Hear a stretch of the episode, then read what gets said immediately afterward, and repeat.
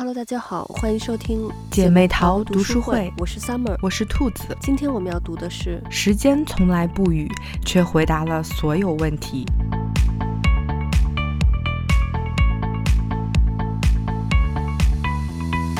今天我们读的是季羡林季老的散文集。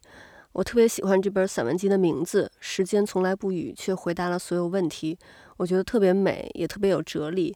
这本书里面每个章节的名字都是这种风格的，嗯，像第一章就是这个书名嘛，嗯，然后还有岁月从来不言，却见证了所有真心，对，还有不忘初心，人生自在亦欢喜，嗯嗯、呃，人生百味，随遇而安，无不可，嗯，静观天地，一世沧桑赤子心，嗯，我感觉其实。呃，季老跟咱们上期读的汪曾祺汪老一样，也是特别豁达的人。对，可能都是因为他们曾经经历过那么多的苦难。嗯，而且其实季老还更惨，住还住过牛棚啊什么的。嗯、但是呢，正是因为这份豁达，才使他们能度过那个那段时光。嗯，其实我们一直说度过。但是度呢，其实并不是跳过去或者免除掉了，而是要去经历，就有点类似于呃佛家的那个修行，经历过了才能过去。但是呢，也正是因为经历过那段时光，所以让他们对人生看得更淡然，知道有些东西不能强求，所以就随遇而安了。嗯，不过我觉得比起汪老的童心未泯，季老好像更多愁善感一点。嗯，对，没错，他就是感觉更细腻一些，嗯，然后有很多小情绪，就是你没想到他一件小小的事情，他能说这么多话。嗯，对。不过虽然季老有很多的这种小情绪，但是他呃整体大的方向是非常非常乐观的。嗯，我觉得这也是非常值得我们学习的。是，嗯，你想。对他的人生经历，我们刚才也说了，很曲折，嗯，非常非常的丰富，在国内国外都待了很长的时间，对，然后遇见了各各种各样的人，嗯，嗯，但是经历了这种各种起起落落之后，他依然是非常通透的。他自己也说，他就是不怨天尤人。我觉得这一句非常重要。我们当下的年轻人，我觉得也应该要。记住这五个字，就是不怨天尤人。嗯，因为我们可能会在平时的工作和生活中会遇到很多很多的事情。嗯，那其实就跟我们之前读的一些书说的一样，就是你怎么对待这个事情的态度，其实就决定了你后面会嗯、呃、遇到什么样的情境。嗯，所以我觉得不怨天尤人，就是我们要跟季老学的第一个。很重要的点是，嗯，然后对，看这个书书名，可能我觉得有的年轻人会觉得，哎呀，这是不是就是一本那个鸡汤书？然后打开来看，我觉得可能，我觉得可能有的年轻朋友不一定能读得下去。对对，会觉得他这个都很琐碎的小事儿，感觉好像看起来没有什么意思。嗯嗯，但是我觉得可能像像像咱们这样稍微有了一点。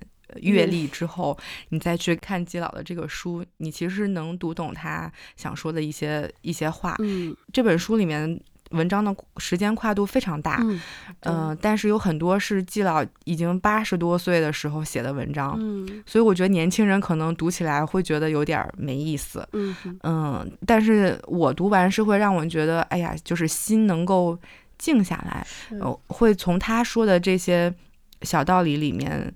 嗯，就是能感悟到一些东西，嗯，尤其是为什么说他是大师？我觉得他很厉害，就是他写的都是一些寻常的小事儿，嗯，你看起来这些点都挺琐碎的，但是他又能透过这些寻常小事看透这种现象背后的本质，嗯，他能给你讲出来一个一个道理。哎呀，我觉得真的。真的太厉害了！就是同样，我们看一个花儿，或者是我们看一个钟表，我们未必能够有这样的感悟。嗯。所以，其实通过大师的文字，我们其实是打开了另外一扇窗。是，没错。嗯，我觉得像季老，还有上期咱们读的汪老，嗯，我觉得都是他们已经是非常有成就的大师了，但是他们写的都是都是很。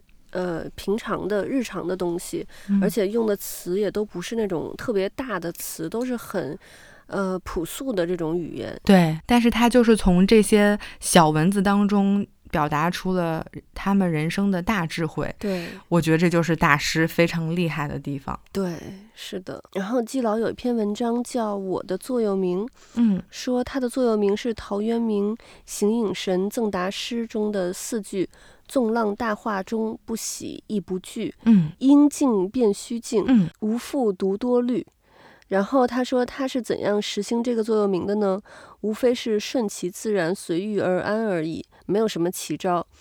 其实我觉得能做到顺其自然，随遇而安是很不容易的。对，我们其实平常。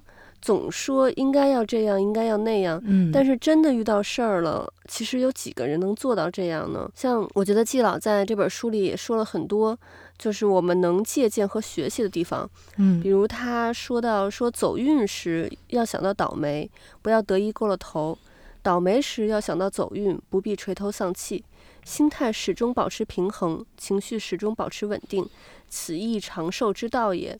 那我们知道季老活了将近一百岁，嗯，所以看来这个方法真的是挺管用的，嗯。其实我觉得这个有点像我们古人所说的那个“福兮祸所伏，祸兮福所倚”。嗯，我们知道这个世界其实是公平的，或者说是总体能量守恒的，嗯，所以就不会有人一直走运，也不会有人一直倒霉，嗯。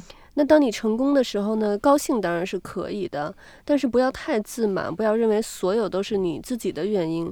我觉得要谦卑一点，尤其是人在的这个位置越高，越更应该谦卑。嗯。这样你才会走得更远。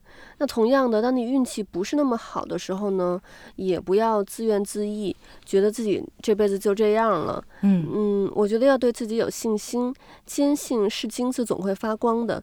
当你在逆境的时候呢，就努力改变自己，让自己变得更强大，去静静地等待属于自己那个时刻的到来。嗯。我觉得你说的这个，呃，要注重谦卑，我觉得是很重要的。嗯，像季老他也是这么做的。嗯，呃，像他开始几篇有像写天才的那一篇，他其实也讲了，就是，嗯、呃，有一些就很怕有一些人自己认为自己很厉害。嗯嗯，其实这就是没有注重谦卑就飘了。嗯，对。嗯，所以我觉得季老，对，我觉得季老其实也是一个会自省的人。嗯嗯。所以他其实也是很谦卑的。你想他的成就这么大，但他也并没有嗯、呃、夸很很自夸，而是很谦卑的。嗯、对，所以我觉得这一点其实非常重要，因为我们可能都、嗯、都是会嗯渴望某种成功，但是当我们真的对真的到达那一步的时候，嗯，我觉得如何和成功自洽这个事情啊。可能不是所有人都能做得很好，嗯。嗯，但是我觉得通过看这本书，应该会有一些收获和思考，嗯。嗯，包括像季老就是在逆境中的时候，嗯、他的这种嗯、呃、对自我心态的调节，包括嗯、呃、别人怎么样对待他，嗯，而他又怎么样对待自己。嗯、呃，这样的这种自处，我觉得是非常重要的。嗯，对，我觉得像刚才你说的那个，嗯、呃，季老在文章里头写说，有一些人往往以为自己最聪明，嗯、他们争名于朝。争利于世，锱铢必较，斤两必争。如果用正面手段、表面上的手段达不到目的的话，嗯，则也会用些负面的手段、暗藏的手段来蒙骗别人，以达到损人利己的目的。其实，我觉得季老说的这个，真的是这个社会上有很多人都是都是这样，就是嗯，自以为很聪明，然后可能去钻一些空子呀，耍一些鸡贼什么的，以为别人不知道。实际上，其实大家都能看得出来。我觉得就是，咱们小的时候，经常可能会喜欢在这个课桌底下做一些小动作，觉得就是谁都看不见，觉得老师不会知道，因为我就你在课桌底下嘛。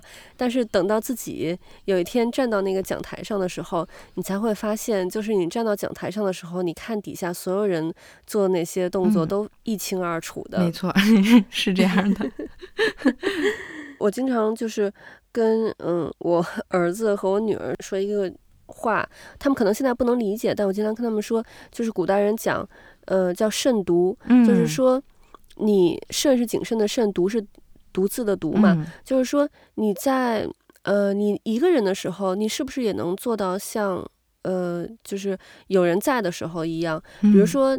大半夜一辆车都没有的时候，你是不是还会遵守那个交通规则？嗯，还会遵守这个红绿灯？因为那有些人是不管有没有人，他是要遵遵守这个自己内心的这个秩序。嗯，那他肯定是会遵守的嘛。嗯，但有一些人，他就是有人在的时候他会遵守，但是没有人的时候，他就完全就是为所欲为。甚至有一些人在有人在的时候。他也会为所欲为，嗯，所以我觉得做人真的就是不要去耍那些小聪明。你以为别人看不到，其实别人是都知道的。我觉得我们做事情还是要光明磊落一点。嗯，对，就是像季老在书中描写了他呃认识的一些朋友，包括国外友人，嗯，都是老老实实、本本分分做人的，嗯，但都有很大的。这个成就，所以即使他们都非常的成功了，但在做人这件事情上，依然是很磊落的。嗯，对，我觉得就是要达到呃季老说的这个随遇而安的这个境界。嗯，他另外还说了有一点，说是不完满才是人生，了解其中的意义，对己对人都有好处。嗯，对己可以不烦不躁，对人可以互相谅解。我觉得这点也特别重要。其实我们要知道，每个人都不是完美的，包括我们自己。这样呢，我们才能不强求别人，也不强求自己。而且，就像我们之前讲那个《小春日和》里面，英子奶奶也说过，说不能老看着别人的缺点，而是应该多看看别人的优点。嗯嗯，你像季老，其实在另一篇也说，说人和人日子相处久了，难免有点磕磕碰碰，在这个时候，头脑清醒的地方应该能够容忍。如果双方都不冷静，必致因小失大，后果不堪设想。嗯，我觉得就是，首先我们人和人之间相处，就是第一不能老看别人的缺点，要多看别人的优点。第二就是发生矛盾的时候，需要冷静一下。比如说两口子吵架，那你要想清楚，冷静的想一想，是不是要和这个人过下去？那如果还是要过下去的话，那就不要说出什么过激的话，把矛盾升级。嗯嗯，包括像朋友之间也是一样。你想出想清楚这个朋友到底是不是还要继续交？那还要继续交的话，那就也是不要说出这种过激的话来。嗯嗯，逞这个一时的口舌之快。其实我觉得，包括你像这个里面，嗯，分寸感其实也是很重要的，而且也是咱们就是一再提到的。嗯嗯，比如说朋友之间，我觉得就算再好的朋友，也不能不分你我。你像，其实从古至今，朋友之间。善始的多，但是善终的其实没有几个。嗯，就是我觉得我们其实很都很羡慕，就是伯牙子期那样的友情。嗯，但是呢，大部分人其实最后都会因为各种各样的原因就分道扬镳了。嗯，我觉得就是可能没有互相陷害都就算不错了。嗯，你像夫妻之间，其实也是要有一个这个分寸感，就是两个人的感情再好。也就是最好别去说对方的这个原生家庭的坏话，因为有的人可能就是听到自己的另一半在抱怨自己的这个原生家庭，然后就跟着一起去抱怨。但是呢，其实你不知道有些事情就是自己家人是可以抱怨的，但是别人是不能抱怨的。就是我觉得咱们女生就千万千万别听见自己的老公呀或者男朋友在那边抱怨自己的家人，然后呢就傻傻的跟着一起说，然后最后。被这个老公和男朋友说一顿，或者是两个人之间产生这个隔阂。嗯，所以季老说不完满才是人生。嗯，就没有人的一生可以是就百分之百完美的。嗯，当然很多人都想追求尽善尽美，这个我觉得是没有问题的。嗯，嗯，但是如果说遇到没能达到自己想要的那个完美，那你要怎么办呢？我觉得这个是。嗯，季老希望通过他的文章告诉我们的，嗯，也就是这样的一种随遇而安。嗯，其实我觉得和上一期呃汪老说的那种不在乎，其实我觉得是相通的。对，就是可能人生需要这样一点洒脱和一点不在乎。嗯，也许你可以做得更好一点。就像我们有时候可能，比如说。比赛或者是考试，因为太过于想要做得很好，有的时候反而就是欲速则不达，就没能达到自己想要的那个结果。嗯，这个时候其实对自己的打击是更大的。嗯，但是如果你用一种嗯，平常心态去看待这个事情，也许您可以发挥的更好。嗯嗯，就像我们很多时候会说，高考到最后其实考的是心态了。嗯，我觉得这个其实挺对的。是，我觉得肯定很多参加过考试或者比赛的人一定会有过这样的感受。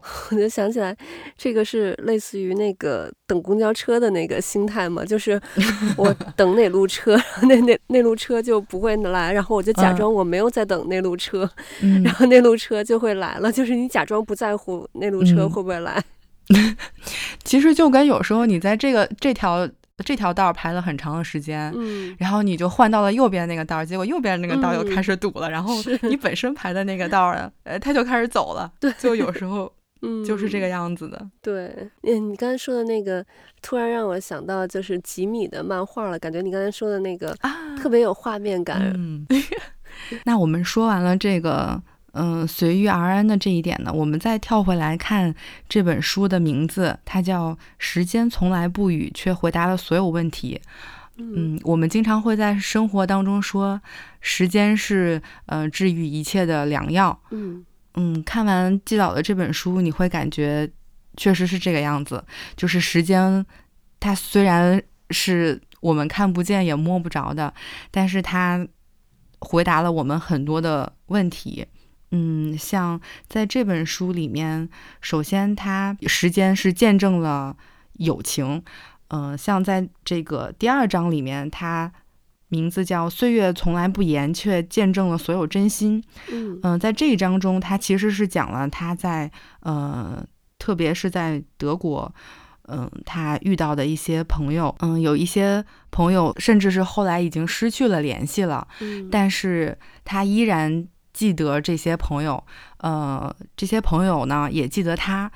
这样的一种惺惺相惜，其实是时间来考验了他们的友情，也见证了他们的真心。我觉得是非常难能可贵的。嗯、呃，像嗯、呃，他在德国碰到的这个麦耶一家，嗯、还有张用一家，我觉得都是就是让人印象非常非常深刻。嗯，嗯，在他很困难的时候。给了他很多的帮助，然后又在对方有困难的时候，他们也互相帮助了。就这种友情，我觉得是非常难能可贵的。因为我们经常也会说，人生一世，如果能够得一知己，足矣。对，我觉得在那样的年代，然后他又是远在他乡，还能遇到呃这样的朋友，就更显可贵了。嗯嗯，然后在香根那一章，他又写了他就是在日本，嗯嗯，特别是结尾，就是他们就是中间散步的时候碰到了呃四个日本老师，嗯，然后结果没想到等基老回国之后，就收到了这个老师们的回信和礼物，就本来他以为可能只是君子之交，一面之缘，却没有想到，嗯、呃。大家还是惦记着他的，并且对他非常的尊敬，嗯，也表达了这种中日友好的这种友谊之情，嗯，所以我觉得，嗯，缘分这个词儿真的是就很、嗯、很妙啊，嗯、因为季老在书里面说说，就这个缘分这个词儿听起来好像有点迷信，嗯、但是你但真的是人和人之间的这种惺惺相惜，我觉得。就是我们在日常生活中的细碎的小美好，就它会突然让你，嗯、就是就是突然打动你，呃，让你觉得就是人间是值得的，就是会我就是会有这样一种感觉。嗯、对，是所以他这一章就是时间见证了友情，然后后面还有一章我挺感动的，就是他是讲时间是见证了爱情，嗯，嗯，是在那个最后一章。然后他就是讲一个一个中国的男人和一个德国的女人这么一对老夫妻，对，然后他们会在自己的这个阳台上阳台上种花，然后基老就是说，在德国其实每家每户都是这样，就是在阳台上种花，嗯，然后突然有一天这个中国男人去世了，嗯，呃，然后就这个这个小阳台就也荒荒废了，后来突然有一天他。又发现这个呃德国老太太在阳台上收拾这个花儿，嗯，然后他就问他，就是为什么？他本来以为就是呃这个老太太会回德国，但他却并没有走。然后他就说，虽然我的先生去世了，但是他的花不能凋零。嗯，所以就是，哎呀，我看到这儿就觉得非常的感动。是，嗯，所以他就是。时间见证了这样一段爱情，等于到明年春天的时候，他的阳台上又会绽放出来花朵。嗯，我就觉得真的挺感人的。然后季老也会说，嗯、他就有说嘛，在德国就是大家的花其实都是，呃，冲着阳台外边种的。嗯，对的，花是给别人看的，然后自己看到的却是那个那个枝干。我就觉得这个也非常的。有意思，嗯嗯，所以他其实从养花中就也悟出了这个这个道理，所以他其实表达就是一种人人为我，我为人人嘛，就是我走在大街上就会看到这种亮丽的风景线，但这个其实都是别人为我打造的。哎呀，我就觉得就是嗯，看起来很寻常的一件事儿，但是它背后表达出来的这种道理，其实挺值得我们。寻味的，嗯，对，我觉得就是这本书里头有几篇文章都是让人看过之后会特别动情的。一个是这个刚才你说的德国的老太太和中国丈夫的这个故事，嗯、然后另外还有一个是季老写他妈妈的那个故事，嗯，对，那个也是看起来嗯很感动。嗯，他妈妈也是一辈子苦了一辈子，然后最后其实没有机会过上很好的日子。对，过上很好的日子。对，儿儿子有了成就了，嗯、反而就是他没有赶上。嗯嗯，也是，其实其实挺苦的。像季老也说过，说说他无论如何也回忆不起母亲的笑容来。他好像是一辈子都没有笑过。家境贫困，儿子远离，他受尽了苦难，笑容从何而来呢？就是。听起来真的是让人特别动容，嗯，然后另外还有一篇就是他讲他那个猫的那一篇，也是因为咱俩都养猫嘛，对对对，所以可能特别有感触。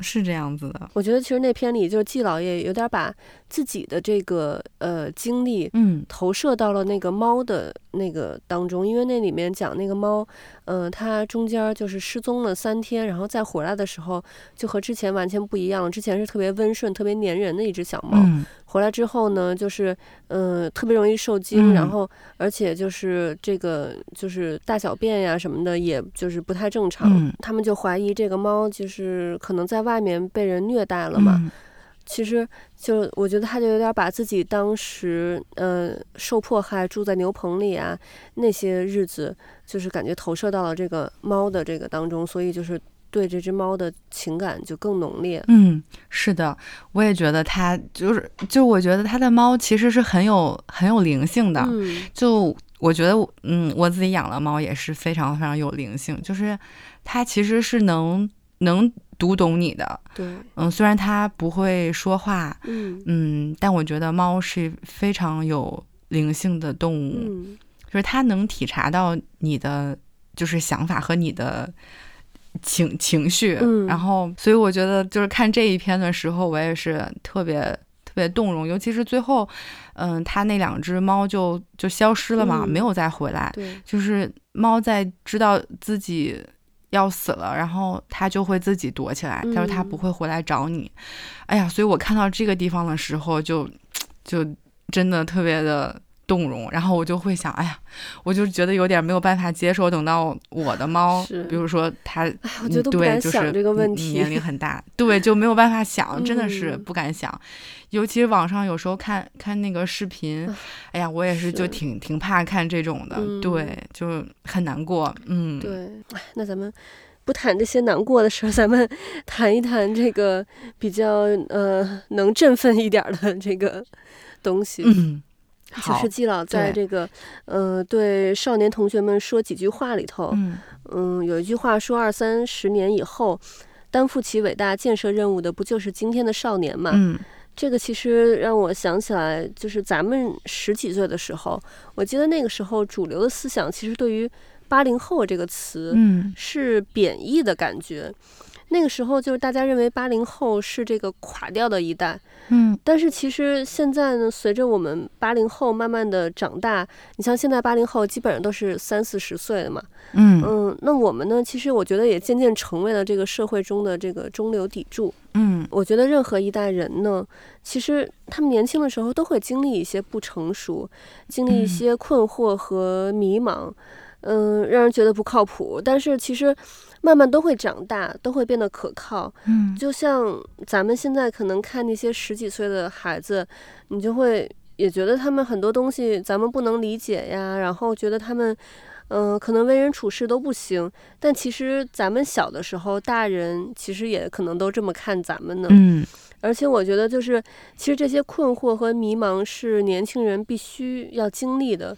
就是大人不管跟年轻人说多少次都不管用，嗯，就是一定要年轻人亲身经历过才能有所感悟。嗯，而且我觉得，其实有些事情不光是你要经历过，而是你要到一定的岁数才能感悟出来的。嗯，所以我就觉得，不管是哪一代人吧，就作为过来人，不要对年轻人嗤之以鼻。嗯，嗯、呃，要对年轻人有希望。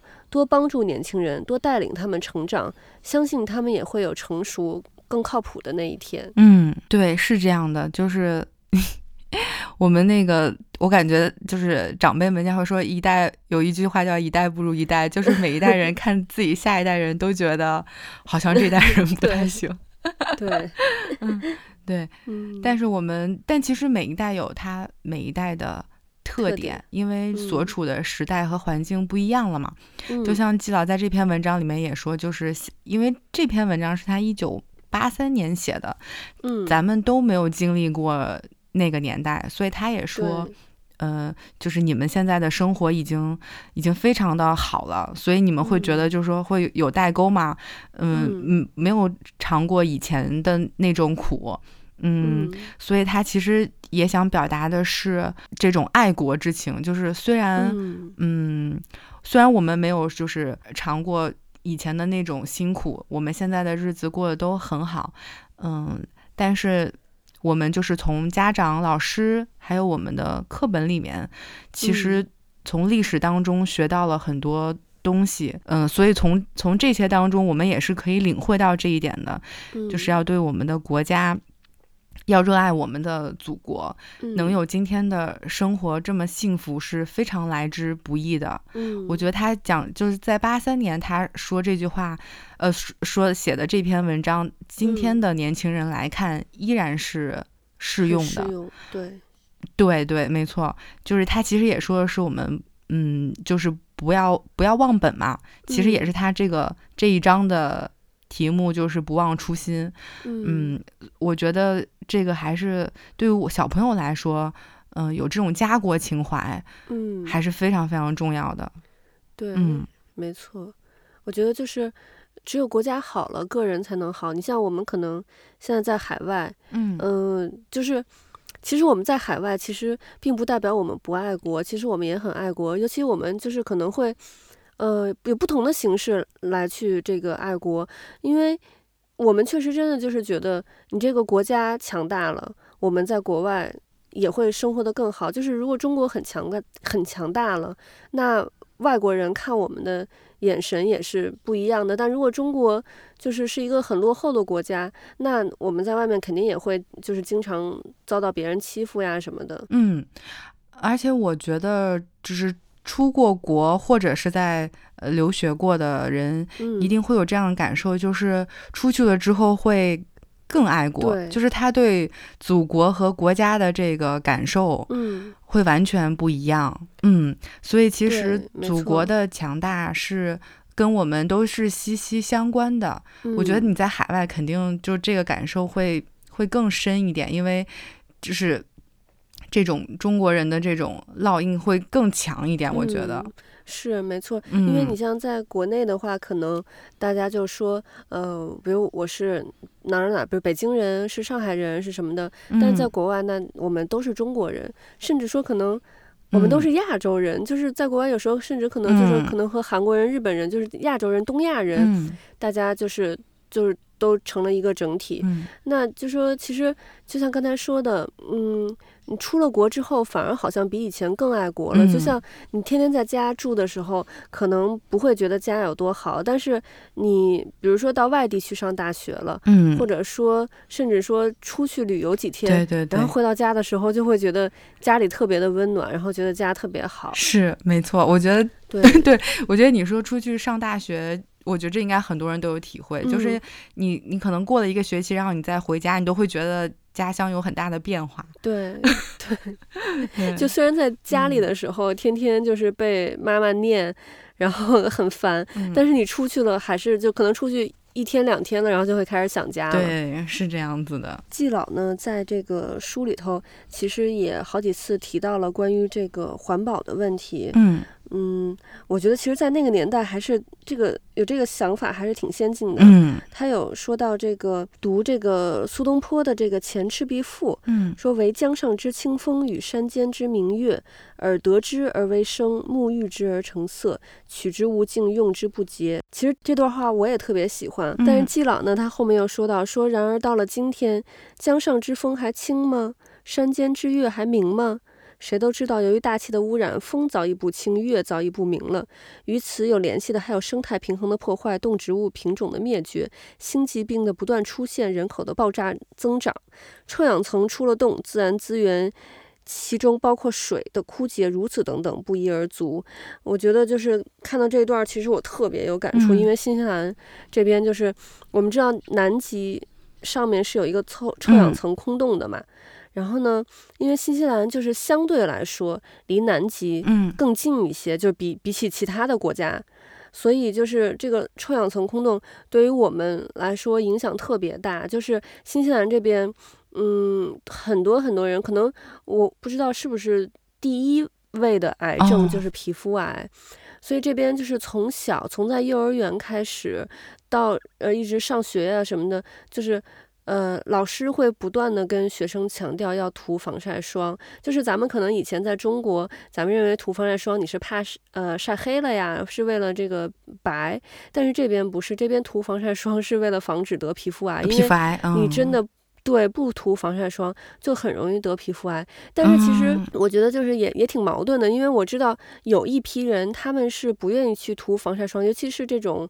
嗯、呃，化学防晒，因为防晒有分物理物理防晒和化学防晒嘛。嗯、对，嗯、化学防晒你涂了，你如果就是可能有一些喜爱那种水上运动的人，比如冲浪的人呀或者什么的，嗯、他就不爱涂防晒霜。涂了防晒霜，这个化学防晒可能会对这个水造成污染，然后对这个海洋里面那些生物造成污染，嗯、那他们就不爱涂防晒霜。所以其实。就挺矛盾的，因为这边 太阳就是这个紫外线很严重，嗯，嗯，但是呢，这边其实大家又很热爱这个户外的运动，嗯嗯，另外像这个。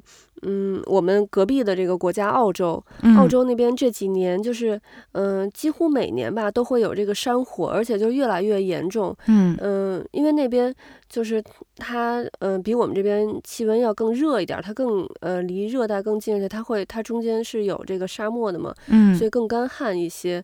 但是其实，嗯、呃，很多年之前也没有这么频繁的这个山火，现在山火也是越来越严重，包括在美国那边，美国。然后这个这个中美洲那边也是近几年这个山火的这个消息越来越多。嗯，对，我觉得真的就是这个，嗯，切身的，我觉得咱们现在能感觉到这个全球暖化，因为我记得我大概是从高中开始吧，听到这个全球暖化这个词，嗯，然后当时我也是有有一直就从那个时候就一直有关注，但那个时候其实还没有你。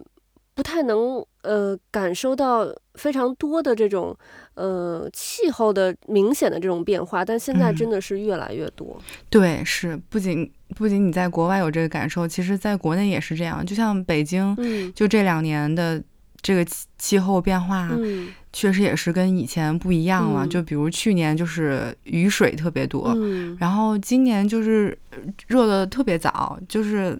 前段时间四月份就已经可以穿短袖，哦，是吗？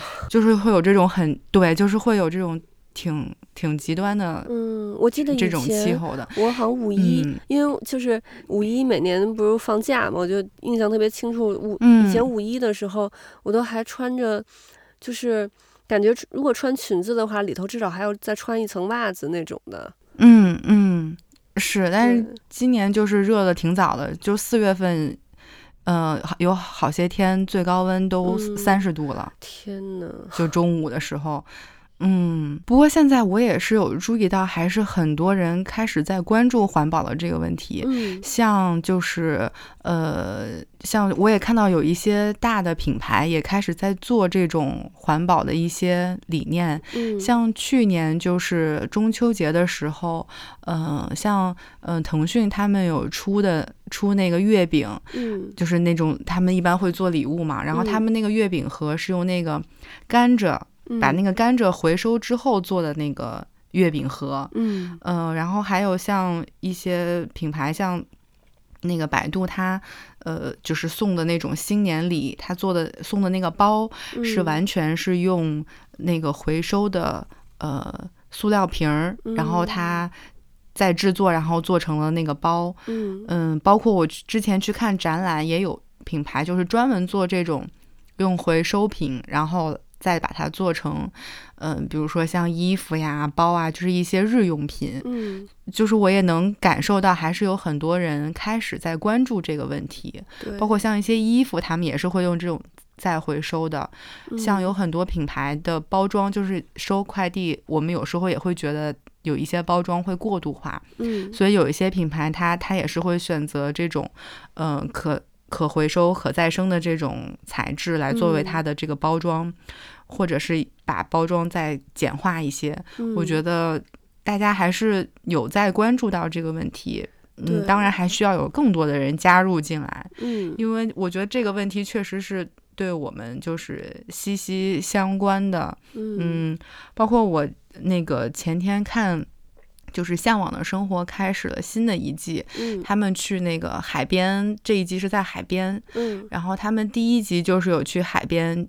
捡那个垃圾，嗯、就真的海滩上，也，也想说、这个，对对对，有很多，就想说，就是海洋垃圾。对，嗯，我刚才就想说这个，我我刚才想说，如果就是什么时候我回国的话，咱们就是可以组织咱们的这个听友一起去海边，就是进行一次这种净滩的这个活动，嗯、因为我特别想做一次这个，就是就是这种活动。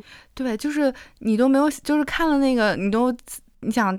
他们几个人就是那么一小片海滩，就是，嗯、呃，就是他们就是很就收了二十五斤的垃圾，就是你就很很可想而知，那整个海滩对，所以我就觉得这其实是一个就是需要人人都去关注的一件事情，因为它是跟我们的生活息息相关的，嗯、就它一定，如果我们不注意，一定有一天是会。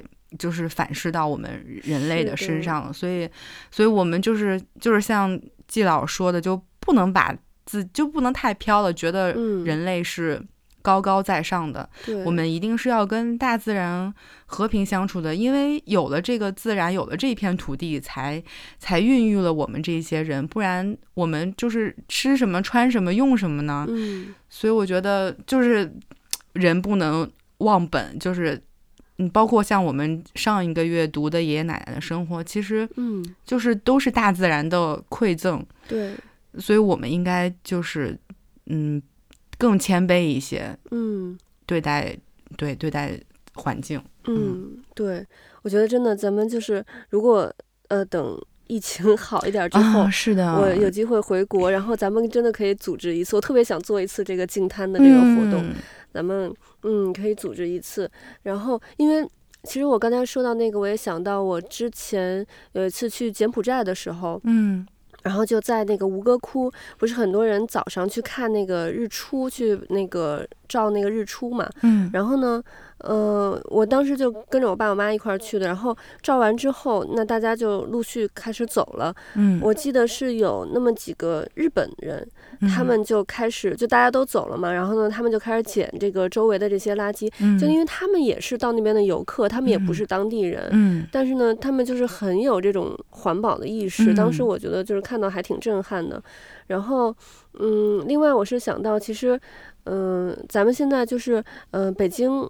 应该是也也是有在进行这个垃圾分类了嘛？对对对，所以我觉得其实这个也是挺好的，因为嗯，我出来的那个时候，北京还没有垃圾分类，所以我不太了解，就是就是现在、嗯、现在具体是呃怎么样的这个分类方法。嗯、但是就是你像我们在新西兰这边呢，其实我觉得就是有一个东西，我觉得是非常好的，就是那个、嗯、呃食物残渣的那个打碎机，哦、就是装在你的那个。就是那个水槽下面，嗯，你的所有的厨余垃圾你就直接打碎，因为这边就是基本上是每家都有的，嗯，所以我们的就是基本上不会有厨余垃圾，嗯，呃，所有厨余垃圾全部都是放到那个去打碎，嗯，呃，然后所以剩下的垃圾呢，就是。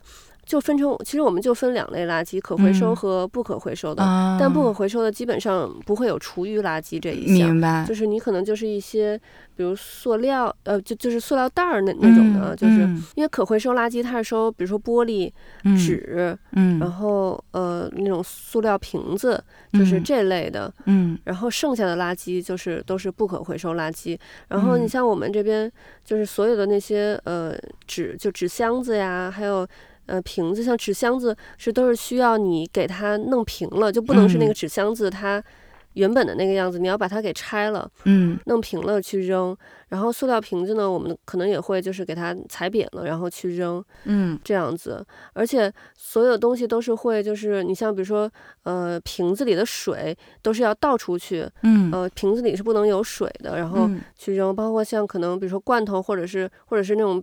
瓶子，比如里头放果酱，放什么的，都是要稍微洗一下，嗯，嗯，洗干净了再去扔，嗯，这样子，嗯，其实有的时候可能我们觉得分类了，但是你其实分类分得不好，其实，嗯，反而会造成更多的垃圾，就是那些可回收的垃圾，它就没有办法去进行正常的这个回收了，它反而可能会。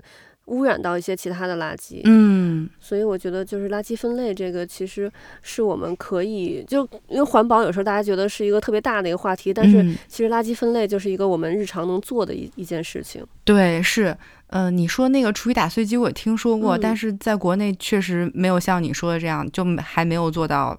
每一家都普及，嗯，所以北京现在的垃圾分类是有厨余垃圾这一项的，嗯，嗯，就它是要单独也是要单独分出来的，嗯，嗯，但我觉得这也是一种一种进步吧，就至少我觉得要先嗯培养大家有这样的 有这样的一个意识，嗯，呃，这这个是是很重要的，嗯，所以可能也是我们就是也是慢慢的再往再往前面前进，当然是可以是希望对是希望这个速度可以。可以再再快一点，嗯。嗯，OK，那我们今天的节目就到这里了，我们下期再见，拜拜，拜拜。